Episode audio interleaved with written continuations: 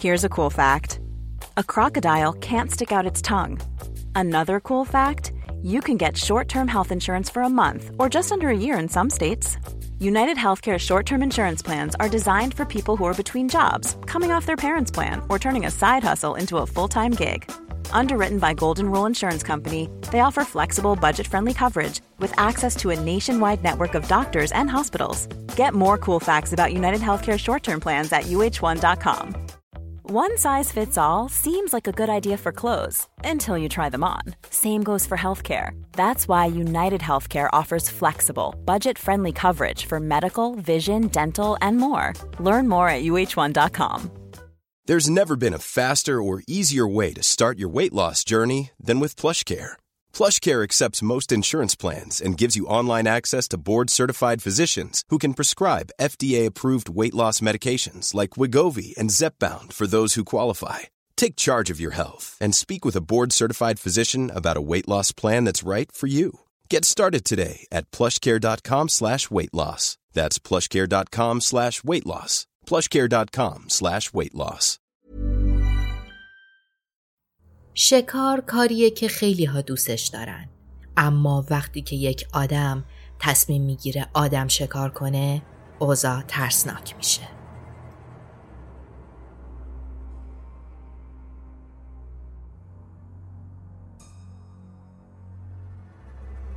سلام من مرضیه‌م و با یک اپیزود دیگه از فیکشن در خدمتتون هستم. امروز می‌خوایم بریم سراغ نیکولای ژوماگالیوف یک قاتل عجیب و ترسناک. مردی مشهور به دندان فلزی یا نیش فلزی. اون بعد از یک دعوا توی دوران کودکی خودش دندونهای جلویش رو از دست میده و مجبور میشن براش دندون مصنوعی بذارن. اما به جای استفاده از پروتزهای رزین، پلاستیک یا سرامیک و چینی از آلیاژ فلز سفید که بخش زیادیش رو نقره تشکیل می‌داده استفاده می‌کنن. و چه چیزی بهتر از فلز برای پاره کردن گوشت و غذا. البته گوشت آدم. نیکولای کودکی کاملا نرمالی داشت. برعکس اکثر قاتلای زنجیره‌ای. یعنی تا قبل اولین جنایتش سال 1979 هیچ نشونه ای از اینکه قرار این فرد تبدیل به یک موجود ترسناک بشه وجود نداره. نیکولای ژوماگالیوف در 15 نوامبر 1952 از یک پدر قزاق و مادر بلاروسی توی یک خانواده توی قشر متوسط جامعه به دنیا میاد. سومین بچه از چهار بچه خانواده بوده و البته تنها پسر خانواده. مثل همه بچه ها مدرسه میره، درس می‌خونه و خیلی هم با موفقیت از مدرسه فارغ و تحصیل میشه. اون به معنای دقیق کلمه یک دانش آموز خوب بوده. هیچ وقت هم کلاسی هاش رو آزار نداده بوده. اهل دعوا کردن نبوده، دیگران رو تحقیر نمی‌کرده. خیلی معمولی کودکیش رو میگذرونده. با دخترهای دیگه قرار میذاشته، وارد رابطه می‌شده و البته نمرات خوبی هم داشته. بعد از اینکه درس خوندن نیکولای تموم میشه، تصمیم می‌گیره به ارتش شوروی بپیونده. مدتی هم توی واحد دفاع شیمیایی خدمت می‌کرده. وقتی که خدمتش تموم میشه تصمیم می‌گیره کولش رو برداره و تنهایی شروع کنه به سفر کردن و کشور رو بگرده. اون به کوه ها میره از سیبری دیدن می‌کنه توی مورمانسک زندگی می‌کنه توی این بین هم با کارهای مختلف خرج زندگی خودش رو در می آورده و برای اینکه بتونه کار بیشتری انجام بده و پول بیشتری در بیاره مهارت‌های زیادی رو یاد می‌گیره. مثلا به عنوان ملوان روی کشتی کار می‌کنه، برق کاری می‌کرده و یا به عنوان نیروی آتش نشانی کار می‌کرده. در سال 1977 نیکولای به زادگاه خودش برمیگرده و همه چیز عادی بوده و زندگیش رو میگذرونده اما توی این سال یه اتفاقی میفته که همه چیز رو تغییر میده. به خاطر داشتن روابط جنسی محافظت نشده و زیاد اون درگیر سفلیس و تروکومانیا میشه. دو جور بیماری جنسی که از ارتباط جنسی منتقل میشن. خب این بیماری ها خیلی تاثیر منفی توی روحیش می‌ذاره. اونقدری که همه وجودش پر از حس نفرت میشه. نفرت از زنها. نیکولای به مدت دو سال درگیر این بیماری ها بوده تا بتونه این بیماری ها را درمان بکنه. معلوم نیست که توی این دو سال چه اتفاقی براش میفته اما نیکولای 1977 هیچ شباهتی به نیکولای 1979 نداره. این نیکولای جدید یک آدم دیگه است. هیچ احساسی جز نفرت و خشم توی وجودش نیست. بالاخره توی ژانویه 1979 مسیر زندگیش تغییر می‌کنه و دست به کارهایی می‌زنه که سرنوشتش رو تغییر. تو بین سالهایی که نیکولای مسافر بوده و از این شهر به اون شهر دیگه می‌رفته گفتیم برای که بتونه پول در بیاره مهارت‌های مختلفی رو یاد گرفته بوده. یکی از این مهارت‌ها شکار بوده. نیکولای عاشق شکار کردن بوده و بعد از اینکه اون رو یاد می‌گیره همیشه به شکار می‌رفته. توی سال 1979 نیکولای حیوانات رو کنار می‌ذاره و برای اولین بار به شکار یک انسان میره. اون توی یک جاده فرعی و بسیار خلوت بیرون شهر منتظر بوده.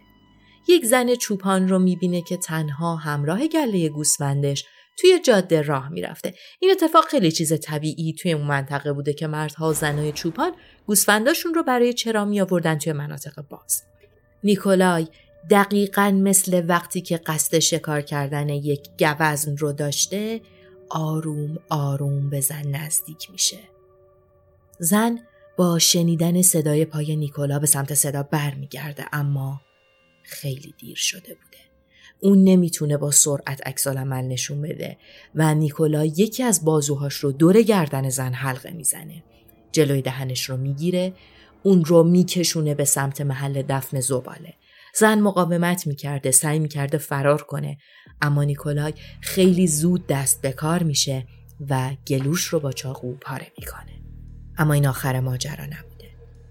اینجا شکارچی آدم خار ما تازه راه جدیدی پیدا می‌کنه. اون لبهاش رو روی گردن زن می‌ذاره و در حالی که دندونهای فلزیش رو توی گلوی قربانی فرو می‌کرده خونش رو کم کم مینوشه. نکته اینه که اونجا هیچ شاهدی وجود نداره ولی خب نیکولای خودش همه این اتفاقات رو با جزئیات کامل بعدها برای پلیس تعریف می‌کنه و خیلی هم به کارش افتخار می‌کرده. این وسط یه اتوبوس از کنار جاده میگذره و نیکولای برای اینکه دیده نشه خم میشه و روی زمین دراز می‌کشه. شانس هم همیشه با جنایت کارها یاره و خب راننده اتوبوس نه اون رو می‌بینه نه قربانی رو. نیکولای درباره این لحظه میگه برای چند ثانیه انگشتام از ترس بیهس شده بودن یخ کرده بودم بعد از اینکه اتوبوس رد میشه دستامو روی بدن قربانی می‌ذارم تا گرم بشم بذارید برگردیم به کاری که با قربانی می‌کنه جسد رو برهنه می‌کنه و با چاقوی تیزی که همراهش بوده سینه های زن رو می‌بره. شکمش رو باز می‌کنه و اعضای داخلی بدن رو در میاره. همینطور بخش های دیگه ای از بدن مثل لگن که گوشتی بودن تکه های گوشت بزرگ از اونها جدا می‌کنه می‌ذاره توی کوله پشتیش و راه میفته به سمت خونش. نیکولای توی صحبتاش میگه که چربی های بدن رو آب می‌کردم و ازشون به عنوان روغن استفاده می‌کردم یه بخششون رو هم کنسرو می‌کردم بخشی از گوشت ها رو با دستگاه چرخ گوشت چرخ می‌کردم و کوفته میپختم بقیهش رو هم بسته بندی کردم و گذاشتم توی فریزر نیکولای تو بین اعترافاتش به پلیس میگه که هیچ وقت جز خودم به کس دیگه از این گوش ندادم. حالا در مورد این یکم جلوتر صحبت می‌کنیم. اون میگه که با گوشتایی که داشته کباب درست کرده از قلب و کلیه استفاده کرده اونها رو کباب کرده. میگه که خیلی سفت بودن و مجبور بودم مدت زمان زیادی اونها رو بپزم تا نرم بشن. و خب یک ماه طول می‌کشه تا نیکولای کم کم این قربانیش رو بخوره. اون بعدها توی اعترافاتش میگه که اوایل خوردن این گوشت برام آسون نبود و خیلی سخت بود. اما خودم رو مجبور می‌کردم و به زور این کار رو می‌کردم و کم کم بعدها به مزش عادت کردم. خب من نمی‌دونم چه اجباری بوده وقتی حتی نمی‌تونست ازش لذت ببره. بدن این زن در 25 ژانویه 1979 پیدا میشه. برای قتلش پرونده تشکیل میدن و تحقیقات شروع میشه. اما خب به جایی نمی‌رسه و نمی‌تونن قاتل رو پیدا بکنن. یک نکته دیگه همینه که ما خیلی تحقیق کردیم اما اسامی قربانی ها منتشر نشده. احتمالا به خاطر احترام به خانواده اونها بوده و یا اینکه فضای جامعه مشوش نشه. تو همون سال یعنی 1979 نیکولای دقیقا به همین روش مرتکب پنج فقر قتل دیگه هم میشه. روش کارش هم همون شکل سابق بوده و از هر بدن تیکه های از گوشت رو بر می داشته. تمام قربانی ها هم زن بودن. نیکولای حالا توی عکساش دارید می‌بینید مرد جوون و خوش چهره ای بوده. در کنارش خیلی خوب هم صحبت می‌کرده و خیلی راحت می‌تونسته سر صحبت رو با آدمها باز بکنه و آدمها رو جذب خودش بکنه. دقیقا تو همین زمان هم به عنوان آتش نشان کار می‌کرده. اما توی 25 آگوست وقتی که خیلی مست کرده بود و اصلا حالش دست خودش نبوده با اسلحه به یکی از همکارای آتش نشان شلیک می‌کنه. بابت این اتفاق دستگیر میشه. بعد از دستگیری روانپزشک ها تشخیص میدن که نیکولای درگیری شدید به اختلالات روانی داره. به خاطر همین هم اون به بیمارستان روانی فرستاده میشه و یک سال اونجا بستری بوده. بعد از مرخص شدنش به جامعه برمیگرده و بلا فاصله بعد از ترخیصش مرتکب دو قتل دیگه میشه. پس نیکولای تا الان پنج نفر رو کشته. خونشون رو نوشیده، گوشتشون رو خورده، یک سال هم بستری بوده. ولی پلیس هنوز نتونسته ارتباطی بین اینها پیدا بکنه. اون حتی نفهمیده که چطور این قتل ها یه یک سالی قطع بودن و بعد دوباره شروع شدن. یعنی حتی نیومده بوده سابقه زندانی ها و افرادی که تازه آزاد شدن رو بررسی بکنه. نهمین قتل نیکولای دقیقا همون قتلی بود که منجر به دستگیری این آدم میشه. این قتل شکلیه که نیکولای چند از دوستها و دوست دخترهاشون رو به خونش دعوت می‌کنه. یه مهمونی کوچیک می‌گیره برای شام هم براشون یک غذا حاوی گوشت درست می‌کنه. معلوم نیست که این چه گوشتی بوده که اونها خوردن چون غذا تموم شده بوده. هرچند که این رو اول اپیزود گفتیم اون توی صحبتاش با پلیس میگه که من هیچ وقت از این گوشت با های دیگه ندادم. اما این رو در نظر بگیرید که وقتی پیداش می‌کنن و خونش رو بررسی می‌کنن گوشت هیچ حیوانی توی یخچالش وجود نداشته. برگردیم سر مهمونی. وسط های شب یکی از دخترای توی مهمونی رو با حرف و اینا به اتاق می‌بره. بعد با تبر بهش حمله میکنه و شروع Hi, I'm Daniel, founder of Pretty Litter. Did you know cats tend to hide symptoms of sickness and pain? I learned this the hard way after losing my cat, Gingy. So I created Pretty Litter, a health monitoring litter that helps detect early signs of illness by changing colors, saving you money and potentially your cat's life. Pretty Litter is veterinarian developed, and it's the easiest way to keep tabs on your fur baby's health right at home. Go to prettylitter.com and use code ACAST for 20% off your first order and a free cat toy. Terms and conditions apply. See site for details. Everyone knows therapy is great for solving problems, but getting therapy has its own problems too, like finding the right therapist, fitting into their schedule, and of course, the cost. Well, BetterHelp can solve those problems. It's totally online and built around your schedule. It's surprisingly affordable too. Connect with a credentialed therapist by phone, video, or online chat all from the comfort of your home. Visit betterhelp.com to learn more and save 10% on your first month. That's BetterHelp, H E L P. می‌کنه تکه تکه کردنش. از همون روش قبلی استفاده می‌کنه که گلوش رو می‌بره و که نتونه سر و صدا بکنه. مهمون ها توی پذیرایی در حال خوش گذروندن و مست کردن و گپ و گفت بودن و میزبان توی اتاق کرناری گاهی پیش میاد ولی اونها متوجه نشده بودن که این زمانی که میزبان نیست و البته یکی از مهمون ها داره طولانی میشه. بعد از چند دقیقه خب کم کم شک می‌کنن می‌بینن خبری از نیکولای نیست. فکر می‌کنن که با اون دختره یه تیکوتاکی زده و یه خبریه.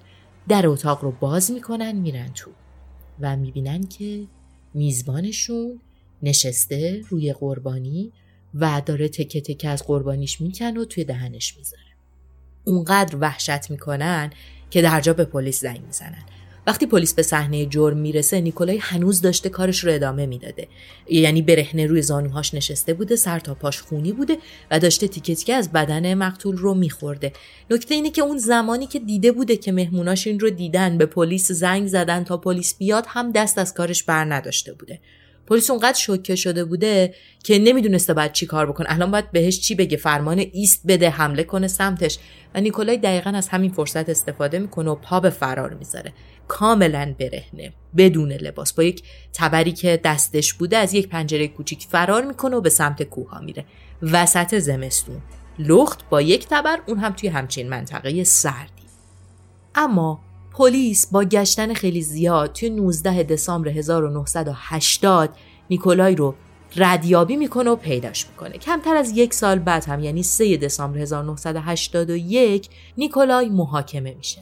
از اونجایی که قبل از این تشخیص داده بودن که درگیر اختلالات روانی شدیده به جای زندان مستقیم میفرستنش بیمارستان روانی و یه هشت سالی رو اونجا میگذره این عکسی که الان دارید می‌بینید لحظه دستگیریشه و خیلی تصویر عجیبیه. شاید فکر کنید که اون آدم قد کوتاه قربانیه اما به دستا دقت بکنید. اون آدمه که کلاه مشکی داره و دستش رو به نشونه پیروزی مشت کرده آورده بالا نیکولایه. این عکس خیلی عکس عجیبیه. اصلا مشخص نیستش که چرا این عکس گرفته شده. اون آدمی که جلوش وایساده کیه؟ نیکولای چرا داره به دوربین لبخند می‌زنه؟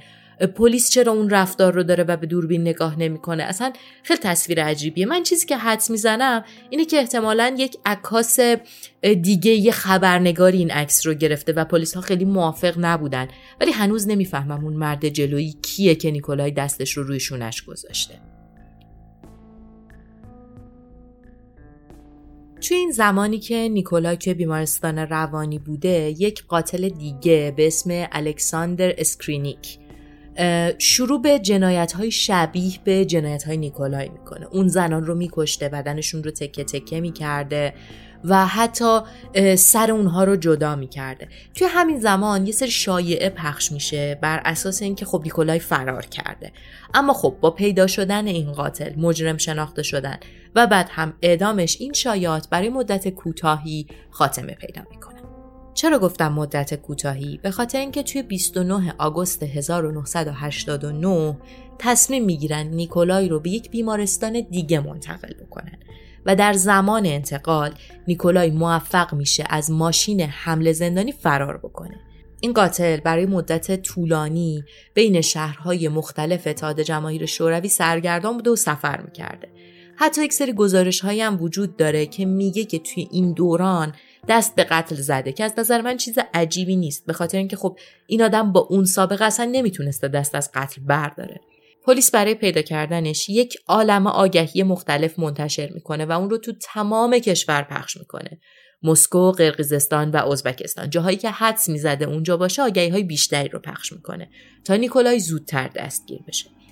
این جستجوها اونقدر شدید بوده که نیکولای مجبور میشه دو سال تموم رو توی کوهستان مخفی بشه تا مردم اون رو زیاد نبینن و چهرش رو به خاطر نسپرن. تو این دو سال هم توی کوهستانهای قرقیزستان گیاهای دارویی کوهی خود رو میکنده و مثل معامله پای در ازای غذا یا لباسون رو به مردم محلی می‌داده تا زندگیش رو بگذرونه. به مرور زمان مخفی شدن و زندگی تا این حد مخفیانه براش خیلی سخت میشه. به خاطر اینکه نمی‌تونسته هیچ جا بره وسایل نقلیه زیاد شده بودن جستجوها سریعتر شده بودن و این رو هم داشته باشید که نیکولای هنوز توی قرقیزستان زندگی می‌کنه.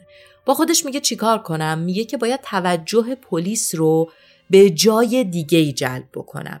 چطور؟ تصمیم می‌گیره یک نامه برای یک از دوستاش که توی شهر زادگاه خودش زندگی می‌کرده پست کنه. توی این نامه نیکولای توی آدرس فرستنده به جای جایی که توش بوده شهر مسکو رو می نویسه. توی نامه هم ذکر می‌کنه که به زودی به زادگاه هم برمیگردم اما فعلا اینجا میمانم. زنهای زیبای زیادی اینجا هستند که هیچکس متوجه ناپدید شدنشون نمیشه. خب نیکولای که اصلا تو مسکو نبوده فقط می‌خواسته پلیس رو منحرف بکنه و کاملا هم کارش رو درست انجام میده. به خاطر اینکه با این نامه کلا پلیس سرش گرم میشه و شروع می‌کنه جستجوی فشرده توی مسکو. در حالی که عملا اون توی مسکو نبوده. این رو هم توی پرانتز بگم که نامه ای رو که میفرسته برای دوستش دوستش بلافاصله نامه رو میاره برای پلیس. و خب شاید پلیس باید همونجا شک می‌کرده که شاید این نامه دروغ باشه. یک سوالی که اینجا پیش میاد اینه که توی این دوران آیا نیکولای کسی رو به قتل رسونده یا نه؟ حقیقتش اینه که اصلا مشخص نیست که این اتفاق افتاده یا نه. اون توی کوه زندگی می‌کرده توانایی مخفی کردن اجساد رو داشته خیلی دور از دسترس بوده. اگر همین کار رو کرده هیچ وقت مدرکی براش پیدا نمیشه. نیکولای به ده فقر قتل محکوم شد اما همیشه توی اسناد و توی اخبار تعداد قربانی هاش رو مثبت ده می نوشتن چون همیشه حدس می زدن که احتمالا تعداد بیشتریه. توی آپریل سال 1991 یعنی دو سال بعد از فرارش نیکولای به دلیل دزدیدن یک گوسفند دستگیر میشه.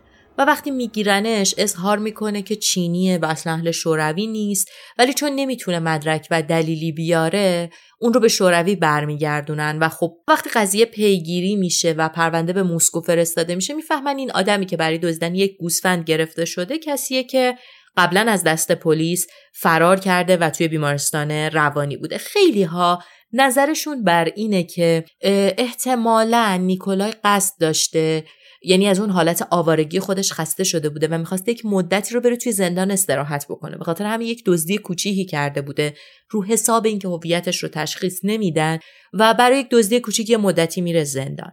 یه سری دیگه هم میگن که نه آقا اصلا می‌خواسته دستگیر بشه و این دزدی آخر رو به خاطر این انجام داده. ولی خب این خیلی مشخص نیست. توی همین سال 1991 هم که دستگیر میشه ادعا می‌کنه که سال 1990 یک نفر دیگر رو کشته و برای همینه که ده قربانی ازش اسم برده میشه. یعنی ده نفری که خودش اعتراف کرده و احتمالا یک تعداد آدمی که حاضر نشده بوده اعتراف بکنه. نیکولای یک بار دیگه به بیمارستان روانی فرستاده میشه. بعد از بستری شدنش توی بیمارستان سعی می‌کنه مدارکی رو ارائه بده به دکترها که بگه آقا من خوب شدم حالم خوب شده می‌تونم مرخص بشم. جالب اینه که یه سری پزشکا هم حرفش رو تایید می‌کنن و میگن که اگر نیکولای تحت نظارت روانپزشکا باشه می‌تونه آزاد بشه و به جامعه برگرده. تو ژانویه 2016 دوباره یه سری شایعه توی واتساپ و فیسبوک و اینجور جاها پخش شد که نیکولا یک بار دیگه از بیمارستان فرار کرده. اما این شایعه ها هیچ وقت تایید نشد و پلیس بعدا کاملا اونها رو رد کرد. این قاتل سریالی هنوز زنده است و توی کلینیک تخصصی روانپزشکی توی روستای آکتاس بستریه. اونجا کارهای تعمیراتی انجام میده به همه کمک می‌کنه. خیلی هم مسئولین بیمارستان روانی میگن که آدم همکاری کنه و خوش برخوردیه ولی خودش میگه که خسته شده از این زندگی. یعنی تا این حد خسته شده که یک بار به دادگاه درخواست صدور حکم اعدام میده. یعنی میگه آقا بیاید منو اعدام بکنید. اما درخواستش رد میشه چون از نظر پزشک ها روند درمان نیکولای روند مثبتیه و دلیلی برای اعدامش وجود نداره. اونا میگن حتی اگه درمانش خیلی خوب پیش بره می‌تونه به جامعه برگرده. از یه طرف دیگه متخصصانی که روی قاتل های سریالی مطالعه می‌کنن خیلی زیاد با این حرف ها مخالفن.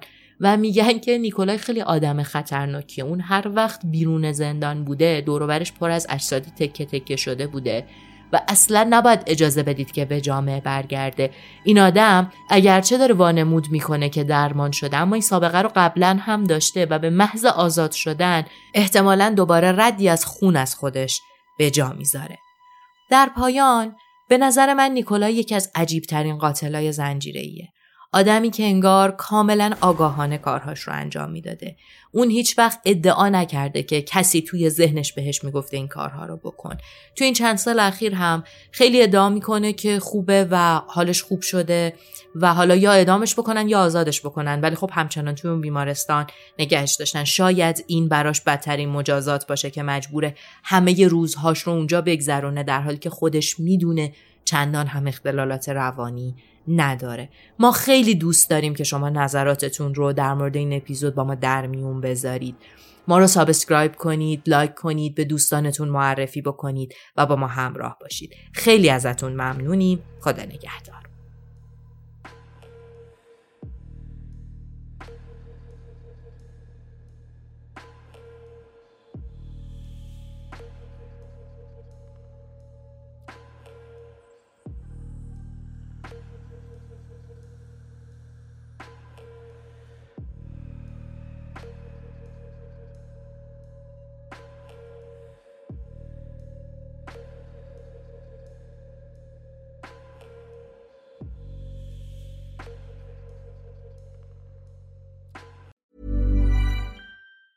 Planning for your next trip?